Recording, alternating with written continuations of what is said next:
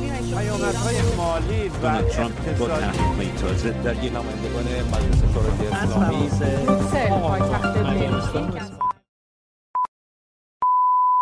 دیگه چه خبر؟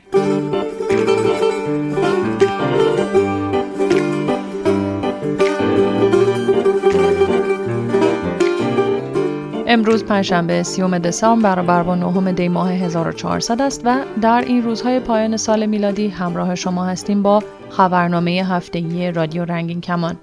اگر از همراهان قدیمی ما باشید می‌دانید که این خبرنامه هفتگی را می توانید هر پنج شنبه از طریق شبکه های اجتماعی رادیو رنگین کمان و بر روی امواج رادیویی رادیو رنگین کمان دنبال کنید.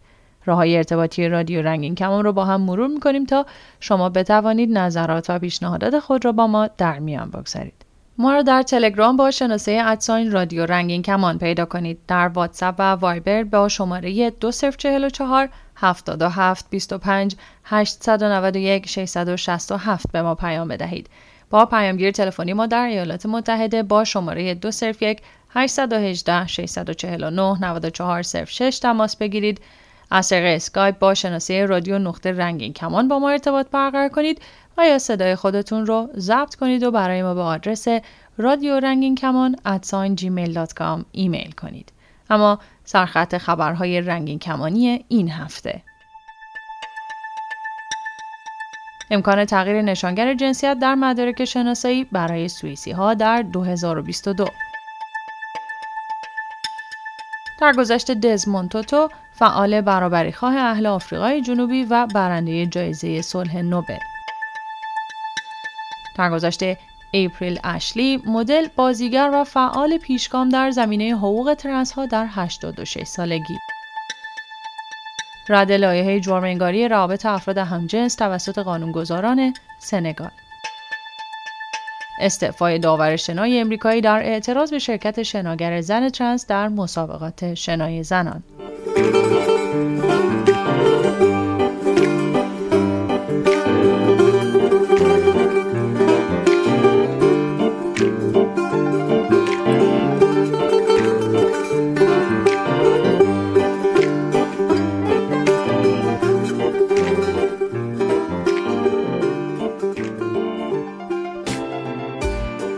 از ابتدای سال میلادی جدید مردم سوئیس می توانند با مراجعه به اداره ثبت احوال نشانگر جنسیت خود را در مدارک شناسایی به طور قانونی تغییر دهند. سوئیس با این کار در خط مقدم جنبش ابراز شخصی جنسیت در اروپا قرار گرفت. سوئیس در این جنبش به ایرلند، بلژیک، پرتغال و نروژ به عنوان یکی از معدود کشورهای قاره اروپا پیوست. کشورهایی که به افراد اجازه میدن بدون دریافت هورمون تشخیص پزشکی ارزیابی های بیشتر یا اقدامات طولانی اداری نشانگر جنسیت خودشون رو در مدارک شناسایی به طور قانونی تغییر بدند. بر اساس قوانین جدید که در قانون مدنی سوئیس نوشته شده، هر فرد 16 ساله یا بالاتر که تحت هزانت قانونی نباشد، می تواند نشانگر جنسیت و نام قانونی خود را با اظهار خود در اداره ثبت احوال تغییر دهد. افراد زیر 16 سال و افراد تحت حمایت بزرگسالان به رضایت قیم نیاز خواهند داشت.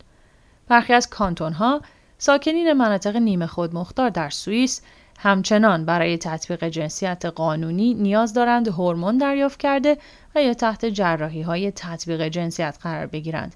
اما برای تغییر نام کافی است مدرکی ارائه دهند که نشان می دهد نام جدید خود را چندین سال به طور غیررسمی استفاده کردند. سوئیس که مدتها به عنوان کشوری محافظه کار شناخته می‌شد در ماه سپتامبر 2021 به عنوان یکی از آخرین کشورهای قاره اروپا به ازدواج مدنی و حق فرزندخواندگی برای زوجهای همجنس رأی داد.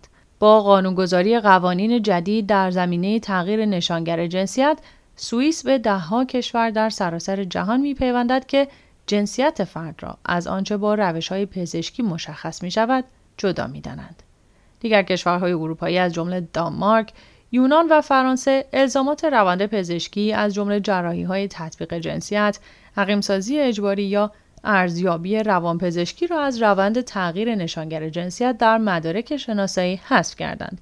اما همچنان قوانین و شرایط دیگری بر سر راه این اقدام وجود دارد. اسپانیا در ماه ژوئن 2021 پیشنویس ای را تصویب کرد که به افراد بالای 14 سال اجازه می دهد تطبیق جنسیت خود را به طور قانونی بدون تشخیص پزشکی و یا دریافت هورمون انجام دهند و آلمان هم در سال 2018 اولین دولت اروپایی بود که گزینه جنسیت سوم را معرفی کرد اما در ژوئن 2021 دو لایحه با هدف ابراز شخصی جنسیت را لغو کرد. نماینده ترنس جدید مجلس آلمان امیدوار است بتواند تغییری در این زمینه ایجاد کند.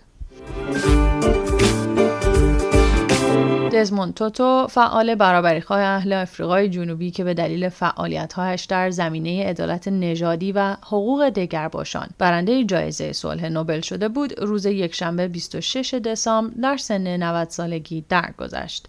دزموند توتو متولد اکتبر 1931 میلادی در غرب جوهانسبورگ پس از مدتی تدریس در مدارس در سال 1958 به دانشکده الهیات سن پیترز در روزنتفیلد رفت و سپس کشیش شد.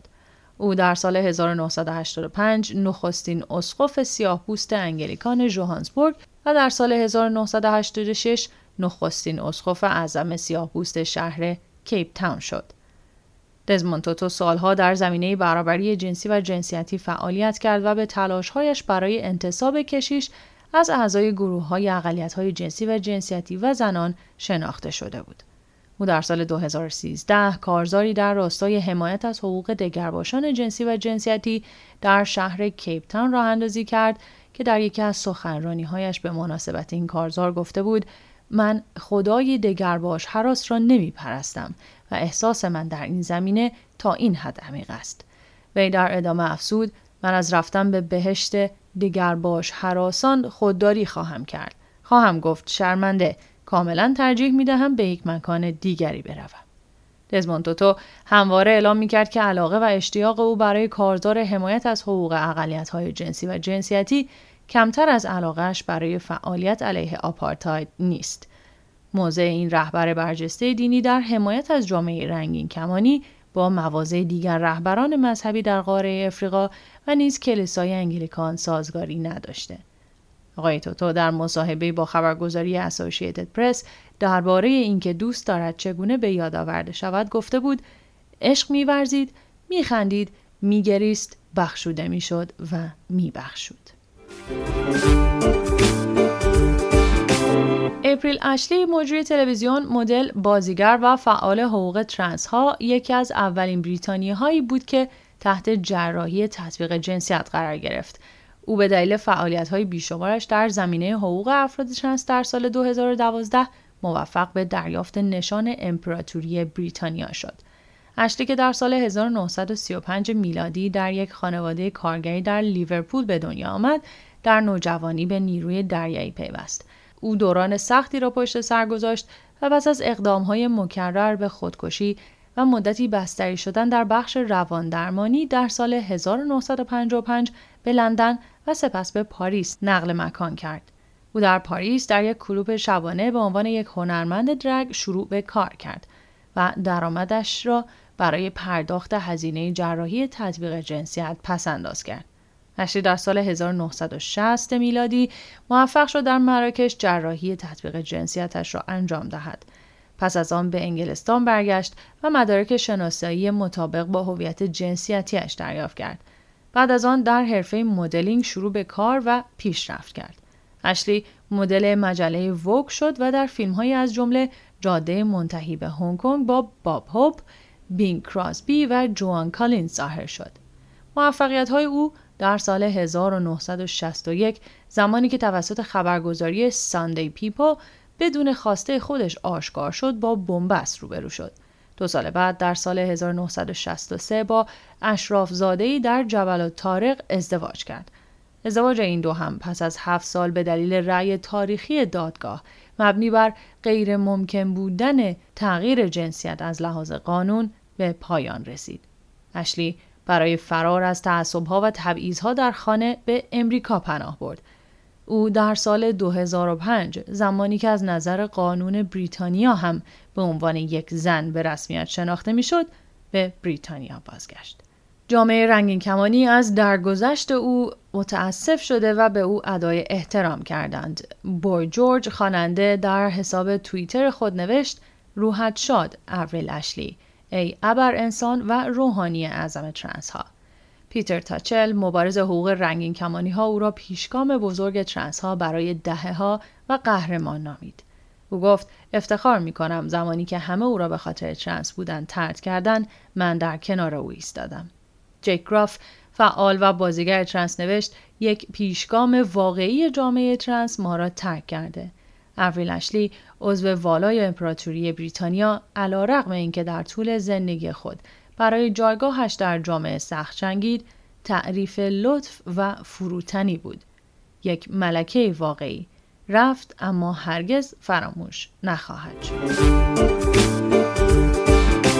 قانونگذاران سنگال لایحه‌ای که جرایم روابط بر پایه رضایت بین افراد همجنس را بیش از پیش جرم انگاری می‌کرد رد کردند بر اساس گزارش های منتشر شده در رسانه ها اکثریت مجلس ملی سنگال در تاریخ 25 دسامبر برابر با چهارم دی ماه بیانیه ای صادر کردند که در آن این اقدام را بحثی مزهک توصیف کردند قانونگذاران روز چهارشنبه این لایحه را به طور رسمی رد کردند سنگال از مستعمرات سابق فرانسه واقع در غرب افریقا با گامبیا، موریتانی، مالی، گینه باسو و گینه همسایه است.